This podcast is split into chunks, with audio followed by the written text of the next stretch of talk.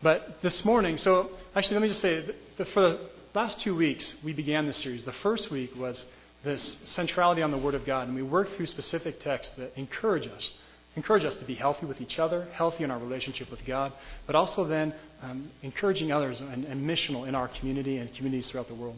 Then last week, many of you here remember, we talked about heartfelt worship, and we focused on gratitude.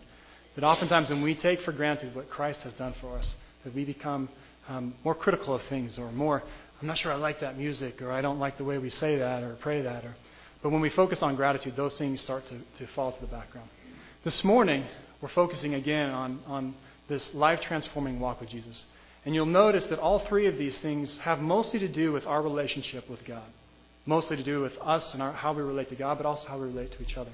Well, we have a special guest today. Chad's coming. He's going to be preaching with us, talking about this abiding life in Christ. And it fits perfectly with this idea of life-transforming walk with Jesus.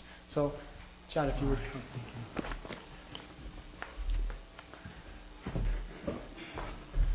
Well, good morning. Do I have this thing on properly?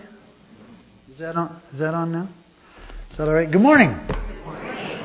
Well, I feel like the message already been preached already. After those baptisms, those testimonies, that was wonderful, wasn't it? I don't know that you need to really hear from me. I think that was enough. That was good. Well, thanks for having me come to be with you today. It's a joy, and I guess I could turn this off, eh? Is that all right? It's a real joy and privilege. Actually, in fact, everywhere that God sends me, it really is an honor and a privilege for me to come and share what He's been showing me, what He's been teaching me, and to come here and share that with you as family is a wonderful thing. In fact, I was in Denmark a couple years ago, a few years ago, maybe it was 3-4 years ago now. And I got there, and my wife had called me up after about a day or two, and she goes, how's it going over there? I said, well, I'm home. And she goes, what do you mean? I said, I've come home. And she goes, Chad, what are you talking about? I said, God brought me a revelation. I realize everywhere I go, I'm with family. And wherever family is, home is. Because I'm always with the family of God. So I've come home here. Well, I feel the same way here this morning. I've just come home. You're all family, my brothers and sisters in Christ. And so thank you for having me come home here with you today. It's a joy for me to be with you. And that has brought more and more meaning as the years go by. That truly, you'll hear me say brother and sister a lot because I made a decision over a decade ago. Maybe if I say it, perhaps I'll live like that. And I can honestly say that's become true. That we really are family. That we are brothers and sisters, and that's the truest nature of our relationship. Amen? Amen. And so we're just going to have a fun time as family, and we're going to sit at the feet of Christ and hear from Him. I come with a very simple message. Everywhere I go, I share a very simple message. I don't share a complicated message, and so everywhere I go, I come to share a very simple message with you and with those who God sends me to. And in fact, I've actually decided if somebody brings to me a complicated gospel, I decide it's not the gospel. Because Jesus came and made it very simple what the Pharisees and the religious leaders and the teachers of the law were making so complicated for the people and so complex. And He came and simplified it, did He not? And He made it easy. So easy that crowds would follow Him. That crowds would run around a lake to beat Him to the other side. Why? Because He came and made so simple what was so heavy to them from the religious leaders. And so, if I hear a complicated gospel, I throw it away and I decide it's not the gospel. Because Jesus came and simplified it so everyone could hear. Amen? Amen. And so, I'm not going to bring you a complicated message. And I always come and I'm going to bring a simple message. And in fact, Jesus is God simplified. But in the simplicity of Christ, do we not discover the profoundness of God? And always in that simplicity. And so my simple message is this. There is nothing the nearness of Christ cannot overcome in your life. There is absolutely nothing His nearness cannot overcome in your life. Now, I've had people come to me and say, well, brother, you're going to have to change your message. You're going to have to change your message. You're going to have to tell everybody that there's nothing the nearness of Christ cannot overcome except for Bill's life. But by the time I got finished with Bill, he came back to me and said, you're right. There is nothing His nearness cannot overcome. But do we believe that? Have we come to believe that today? That I have Christ on one hand and my problems on the other. And when my problems become my focus, I'm overwhelmed, I'm undone, I burn up and I burn out and I go sideways every time. But when Christ is my focus, do my problems go away? I was in South America preaching, and I said that question. I said, when Christ is your focus, do your problems go away? And all across the auditorium, see, yes, yes. I said, really? I said, well, what are you doing different that I'm not? What have you discovered in your Christianity that I haven't? And then they all kind of started to chuckle a little. I said, how many of you here came with problems today? And it was like they started to doing the wave across the auditorium. All the hands went up. I said, you all lied to me. You lied to me. And of course they started to chuckle. I said, every one of you has proven my point. Each of you came with problems here today. But I came up and I got asked to come and speak. And you had that problem. And I started to talk about Jesus. Who He is. What He's done. What He continues to do. Who He wants to be in your life. What He's doing in your life. And slowly, you got your eyes on Him. And then I looked at them. I said, you're all smiling. Why are you all smiling?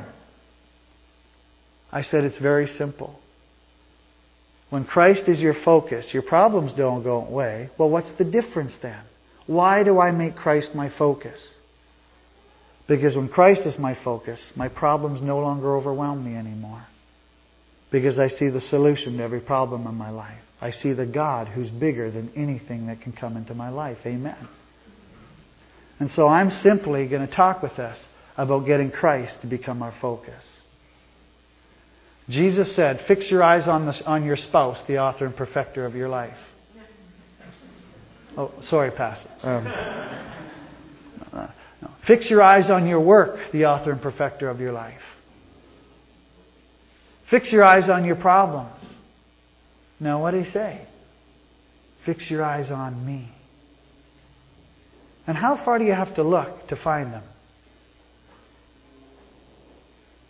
Where does He live? Thank you. Sister, turn around and show the people.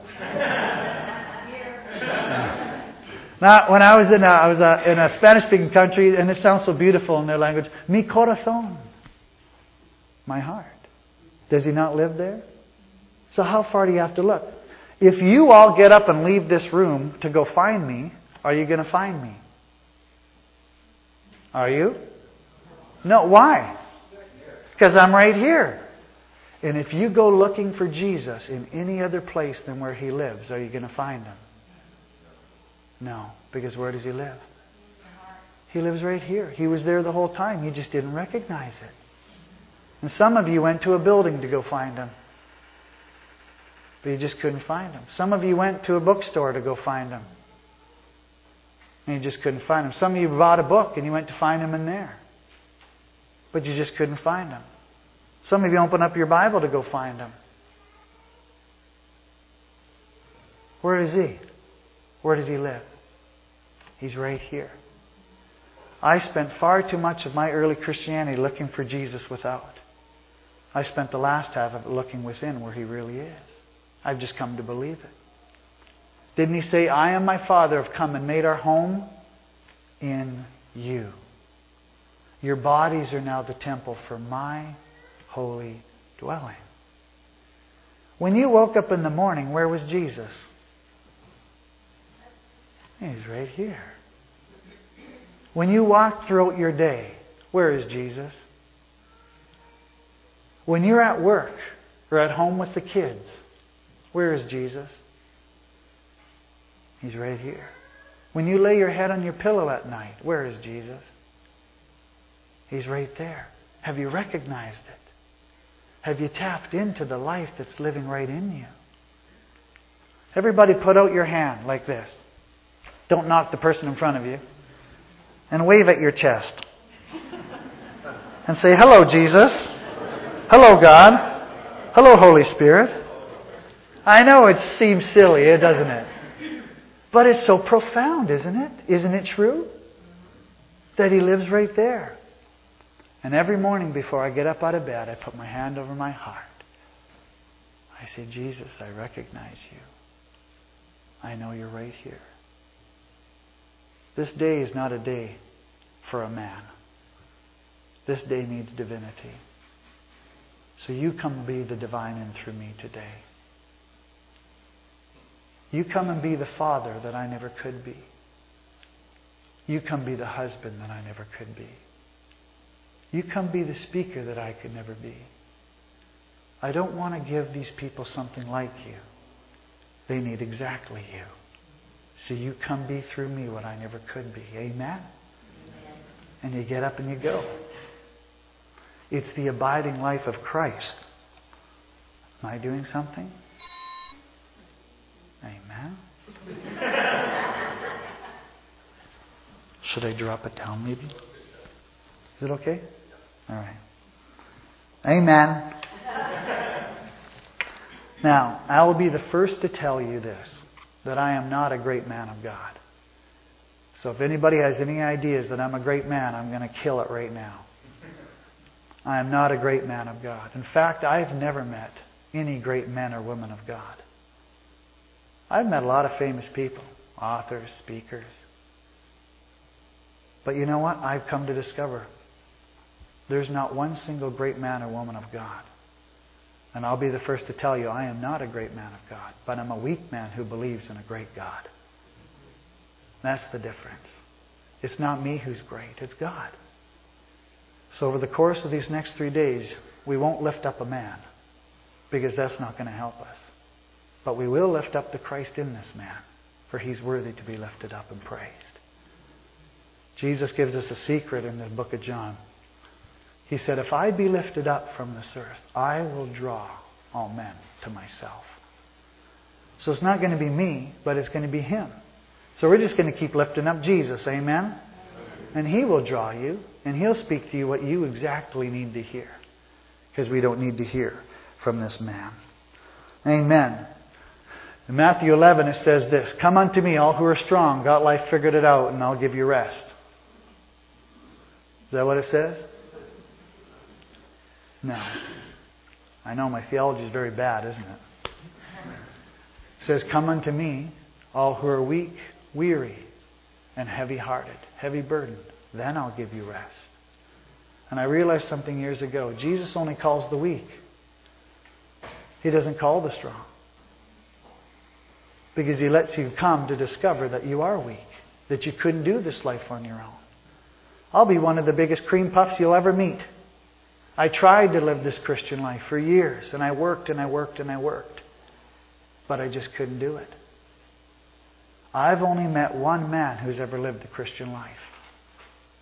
Do you want to know who he is? Jesus. Because he's the only one who ever could live it. We thought that Jesus came to earth to show us what we could do. But he came to earth to show us what we couldn't do and only he could do through us. Amen. We needed him. He wants us to come to that place of weakness. And if you're strong, he's waiting till you come to that place. He says, come unto me all who are weak, weary, heavy burdened. And then I'll give you rest. Then you'll discover my perfect rest. Is this gospel message, is it available for every person in this world? Is it?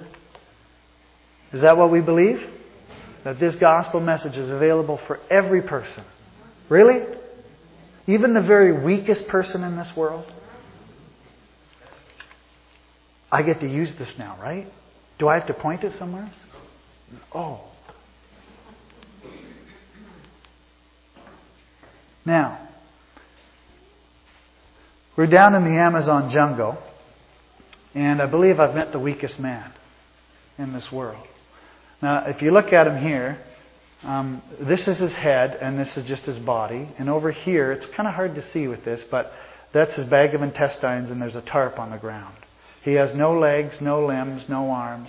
He's just a head with a little cavity, and he's propped up on a little thing that his body is on.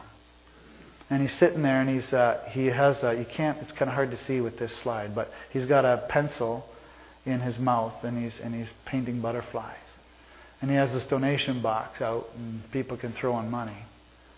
And that's what he does. Now, is the gospel available for this person? Is it? Is it really? But he can't do anything. He can't speak. He can't walk. He can't do anything with his hands. He's just a head. And God wanted me to show me something in my journey. And as I looked at this, my friend who brought me this picture, I've been to the Amazon a few times, but this one trip where he took this picture of this guy, I gave up my seat because we needed, there was just a tremendous need for medical doctors, so I gave up my seat and I went home a little bit early. And my friend who was there, he said, "Chad, I have something that I need to show you because I believe God has something for you in this." And so he's telling me about this, and I just couldn't believe him. I mean, he's describing this thing, and I just couldn't believe him. I said, "Oh man, you always tell your fishing stories. You know, it just kept getting bigger and bigger and more creative." He says, "All right, oh, you of little faith, next time I see you, I'll bring a picture to you." And he brought me the picture. And he gave it to me, and he said, "Chad, I believe God has something that He wants to speak to you in this." So I took it. Well, he was telling me the story. He laid up at night, and he couldn't sleep. He just couldn't sleep. He was with his brother on this ministry trip. When I left them, his brother was with them. And they went down there and they saw this head. And he just couldn't believe it. He thought nobody would believe me. That's why I took the picture. Well, I proved him right. And he took the picture of this guy. And he laid awake at night. He said he was up till 3 o'clock in the morning. He just couldn't sleep. And he leaned over, and they're huddled in this little hut of a place because your sleeping arrangements in these remote places aren't the best. And so he's huddled up in this little kind of hut thing. And he whispers over to his brother. He says, "Hey, are you awake?" And his brother says, "Yes." He says, "Are you thinking about the head?" His brother says, "Yeah." He says, "Yeah, I can't get him out of my head either." And it vexed him. I mean, it's vexing to look at almost, isn't it? God, why would you create something like that? Why would you create someone like that?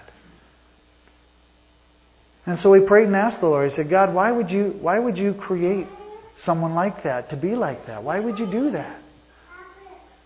You know what God answered him? He said, "Michael, I'm not going to tell you. But here's what I am going to tell you. Wherever you go, wherever I send you, all around this world, don't tell Christians to do what this head couldn't do, because the message is for him too." And then I pondered on those words, and I knew what God wanted me to hear. Wherever I go, wherever God sends me, every place that I'm speaking, I'm not going to tell any Christian to do what this head couldn't do, because the gospel's for him too, amen? Is still for him too. And all my doctrines and all my theologies that I went to Bible college and seminary classes for to work it all out, I had a nice packaged Christianity. I mean, I spent a lot of money and a lot of work and a lot of research and a lot of study to get my doctrines and theologies all nicely worked out. And then God sends me to places where it doesn't work. Well, now what do I do? I was in an Indian village. I was in India last 6 to 8 months ago, whatever it was now. And I'm in this remote Indian village. And these pastors travel 3 days down from the mountains to come to here because they heard a white man came to a remote village to share with them a message. And so for 3 days, these pastors come down from the mountains. And they're illiterate. They can't read or write. They're uneducated. So what do I have to tell them? I can't tell them to read their Bible because they can't even read or write. But they've seen God in the created things and the things around them that He's created. And they had a faith like you wouldn't believe, but they didn't have a Bible. Well, how does that work? And a lot of my theology was wrapped up around getting people to read this. So now what do I do? And then I have a friend who has severe dyslexia. Dyslexic. He can't read or write. When he reads, all the letters are mixed up around. And somebody says to me, "Well, you can get the Bible on tape, on CD." I said, "Well, he lives in a place where there's no power. So now what? Is the gospel still for him? You know, when I needed my doctrine and my theology the most, it fails me every time. But the relationship that he has with me has never failed me. Amen. And I believe, as you do, that the gospel is available for this man too. So God says, we got to wipe the slate clean.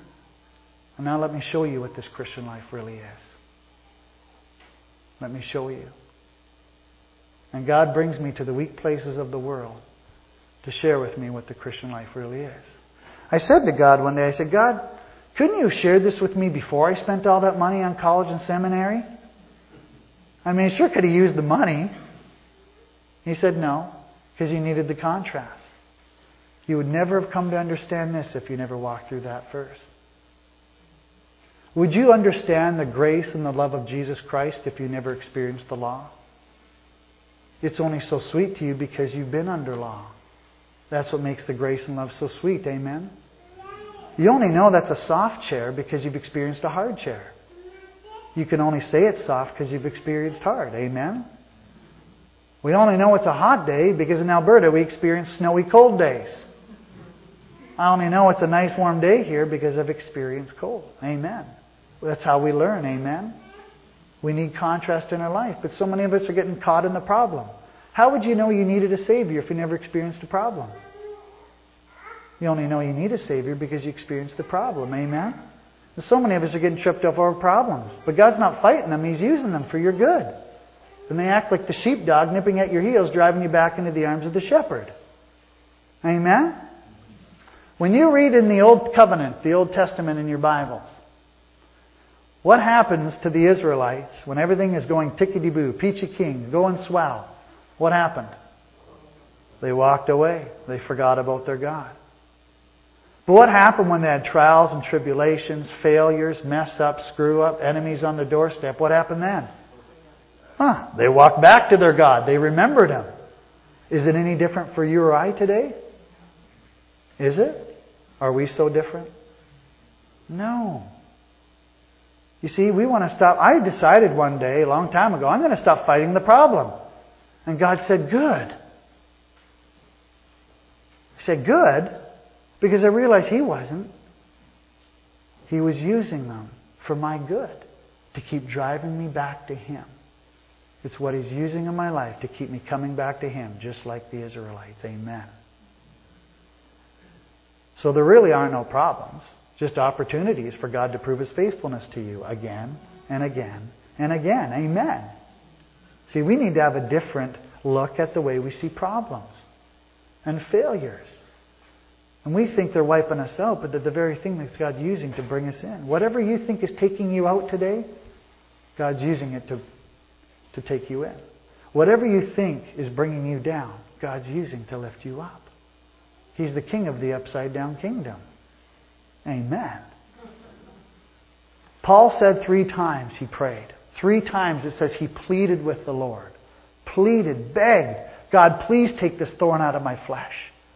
Would you please? He said, I pleaded 3 times. Pleaded, begging to the Lord, please take this thorn out of my flesh. Would you just please take my spouse out of my life? Just kidding. Take this problem away. And do you remember what God said to him? Paul, do you not know that my grace is sufficient for you? Have you not yet learned? Do you not yet know that my power is made perfect in your weakness? For every place you admit you're weak, then I'll be your strength. How many here want to be stronger Christians? Now let me count all the unbelieving believers in the room. Bad joke. But that's what we all say. Why are we defining a stronger Christian? Because he says to be weak. And I'll be your strength. And I hear this. Christians all around the world. I want to be strong, I want to be stronger. But His goal for you is to be weaker. Because God will do some when there's a lot of you. He'll do more when there's less of you. But He'll do everything when there's none of you. Amen. He's waiting for you to come to that place of weakness so He can be your complete strength. But you all want to be stronger. And normally what a stronger Christian is, Read my Bible more and more every day, a chapter a day keeps Satan away. And pray longer and longer, get on my knees and fight like a man. And go and get lost people saved because that's what I need to do. Do all the do's and don't do the don'ts. Don't drink, don't smoke, don't chew. Don't go with girls or boys who do. And that's our definition of a strong Christian, the Christian life. And the world's going, oh yeah, sign me up. That sounds like fun. How come we don't say it's a life of peace? A peace that passes all understanding. A peace that the world knows not. It's a life of joy, an inexpressible and glorious joy. It's a life of rest. Rest from all worries and problems because I have a God. How come we never hear that definition?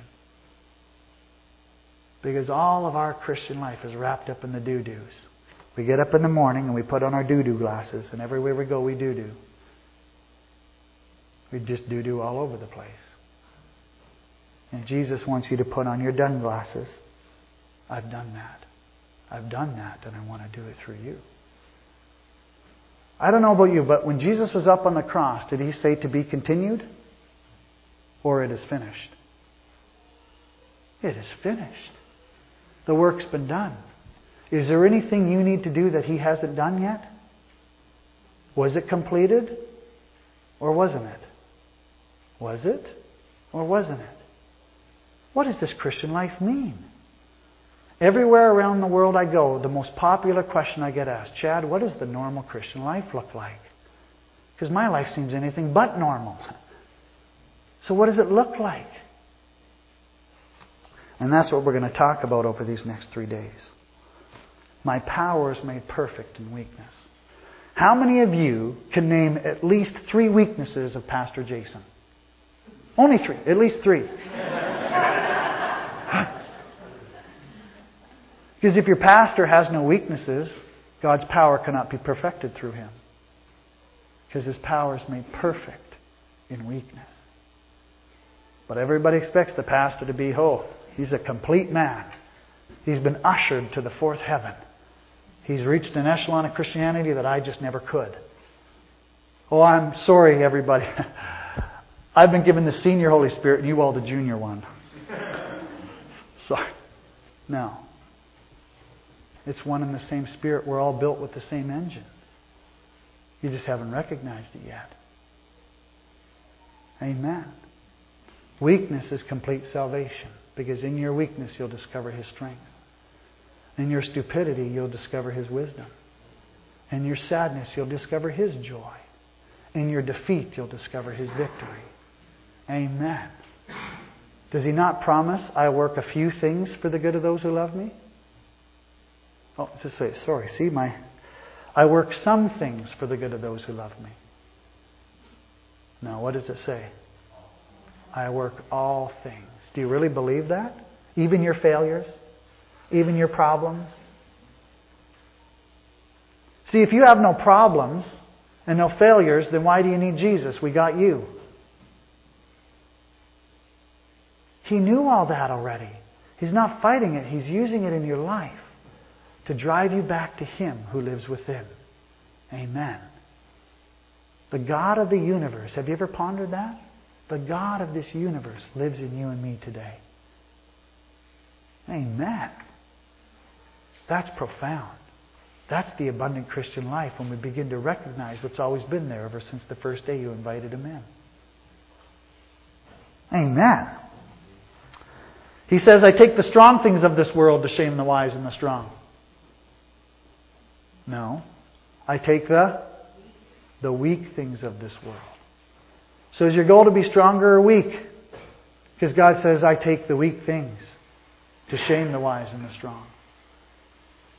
So if I ever come here again and ask you the question, I say, who's weaker this year than they were last year? And I hope to see a room full of hands. I'm weaker today. And He's stronger through me today. And the goal of my life is in every area of my life, I want to become weak so He can be my strength. And that takes a bit of a journey, doesn't it? As the Australians say, got to go walkabout. I have to walk about for a while till I discover Him in every area of my life, that I have no strength outside of Christ. He is my strength. Amen. You know, the world doesn't need another example of a perfect Christian. That's not what the world needs. They need to see weak Christians who believe in a great God. That's what they need to see. But we want to paint a picture that we're this flawless people. Never screw up, never make mistakes. Do all the do's, don't do all the don'ts, cross the T's and dot the I's. But has that been true in your life? Is life always like that for you? No. They need to see weak people who believe in a great God. Amen. That's what the world needs to see. Well, we've all suffered under pyramid preaching. To some degree, all of us have suffered under it. And when a pyramid preacher, I recognize this. They'll come up and speak, and many of you have suffered under it already. You'll have evangelists, missionaries, preachers, pastors, leaders come up and they'll speak. And you're sitting out there, and at the end of their message, you realize somebody wins and somebody loses. And at the end of his message, guess who loses? Well, all of you. And guess who wins? He does every time. And in a secret way, in a hidden way, he's going to tell you what he has and what you don't have. And you need what he has in his ministry. And we've all suffered under it. And in a secret way, in a hidden way, he'll define for you what spirituality is. But that's not my message. I haven't come here to tell you what I have and what you don't. What my ministry has figured out, and you just all need to hear it. You need to have it. That's not my message. I've come here to tell you what I have and what you've always had ever since the first day we invited him in. That you have the same thing that I have. Isn't that nice that I can sit here and stand here and tell you there's nothing that I have to give you that you don't already have? There's nothing that I have to give you that you don't need. I just want you to recognize what's always been there. I'm not here to put more of Christ into you. I'm here to help you recognize the Christ that's always been there. Amen. That's my message. I'm not going to stand on top of a pyramid. I'm going to stand here with you. If this was down there, I'd be down there with you. Because we're all on the same playing field, are we not? There's no master nor slave, nor Greek nor Jew, nor male nor female. We're all one, the same, in Christ Jesus. Amen. I've just come to believe that. So I've just come here to share with you what you've always had ever since the first day you invited him in. What can I teach you that you don't already have? So I don't come as a teacher because I can't teach you what you don't already have. So I come as a witness. I come to witness what you've always had ever since the first day you invited him in. Amen? The day you came to Christ, was there not a smile that came over your face? A lightness in your step? A joy in your spirit? Amen? And then what happened? You started a journey, it went away, and the Christian life got difficult. The day you came to Christ, were you not complete? Were you? You're absolutely complete. Colossians 2 says, the fullness of the Godhead lives in bodily form in you. And in Christ, you've been brought to fullness. Is something that's full complete? Well, I drank a little bit, but when I opened this thing, it was brimmed right to the top. It spilled out on me. God bless me all the time. And it was full. Is there anything else I could have put into this bottle of water? Was there anything else I could put into it? No, it was full. It was absolutely complete. I couldn't put anything else into it. So what can I put into you? You're full. You're complete. You just haven't recognized what's always been there.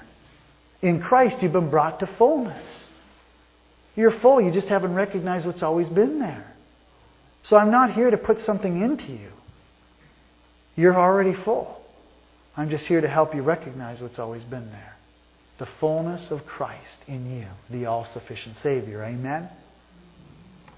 He is our all-sufficient Savior. Am I done now? I don't even know when I started, brother. That's a big clock, so that knows, preacher, you better stop on time. We want you to see that thing.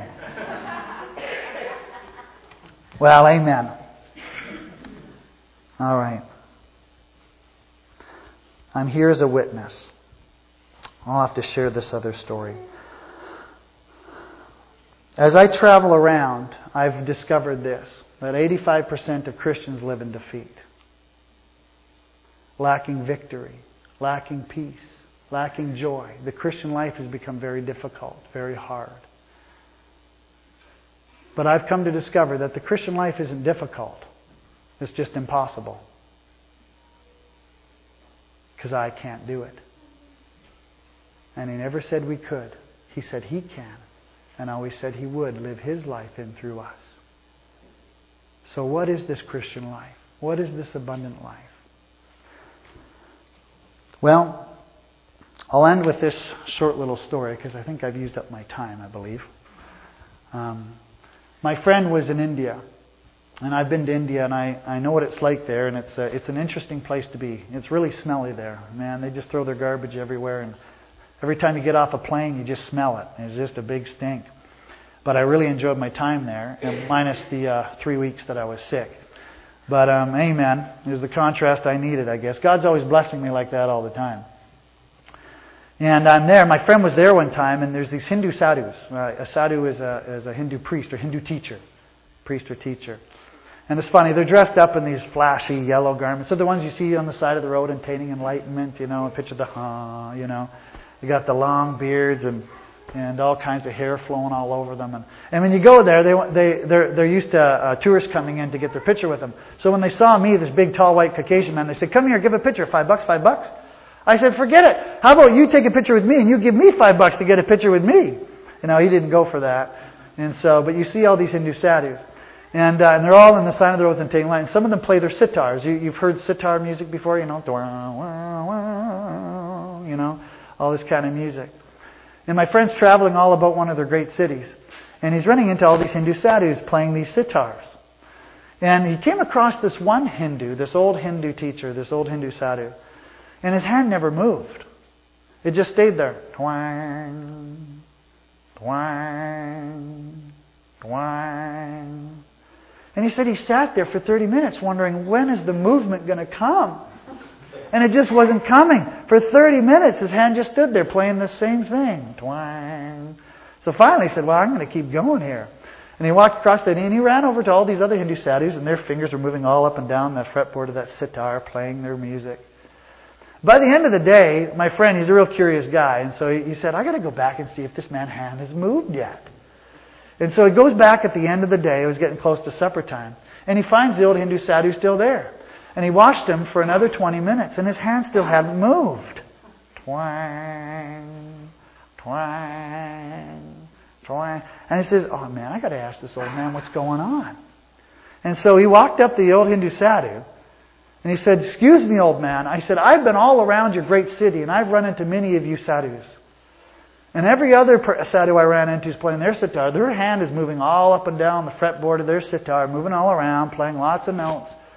But I watched you at the beginning of the day for 30 minutes, and now I've seen you for 20 minutes, and your hand still hasn't moved.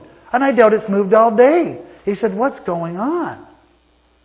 And he said, the old Hindu sadhu looked up at him, and he said, "Excuse me, young man. I want you to hear this, and I want you to listen good." And so my friend said, he leaned in. He said this, "I've just found the one note that they're all looking for."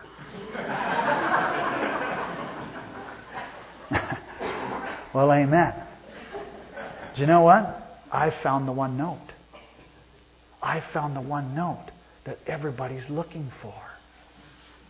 And I'm going to play this one note till the day that He takes me home with Him. And it's Jesus. It's Jesus. It's Jesus. And everywhere I go and everywhere I travel, I hear everybody has a different focus. Our church's focus is discipleship. Our church's focus is evangelism. Our church's focus is musical worship. Our church's focus is pastoral preaching. Our church's focus is youth ministry. Our church's focus is seniors ministry. Our church's focus is the Bible. Our church's focus is ministry to cats and dogs. And finally I stopped and I said, "I'm just wondering, where's the church that's focus is still on Christ? Where's that church?" Because when we get our focus on Him, everything falls into its proper place. I have one note. Paul had one message, the Apostle Paul. He said to Timothy and Corinthians, he said, "I'm sending you my son Timothy," to the Corinthians. "I'm sending you my son Timothy, who will tell you about my way of life in Christ." which agrees with what I teach everywhere in every church. I'm not going to veer from this message. The Christian life is Christ. It's Christ in unity. That's Christianity. It's all centered around Him and what that looks like in my life then. And that's why I do these seminars and conferences. Let's talk about that then. What does that look like? For Christ to be my life, as Paul says. Christ who is my life. For me to live is Christ, he says. What does that mean? What does that look like? So I only have one note to play. And I'm going to twang it all the way through these next 3 days. You know, I've narrowed my Christian life down to just 3 things that a believer needs. I used to have a really big list when I first started. But I finally got it narrowed down to just 3 things that a believer needs. You want to hear what it is? 1, Jesus. 2, Jesus. And 3, Jesus. Amen? Is there anything you could find outside of Him that you need? Or is everything found in Him that you already have? Good question. Amen?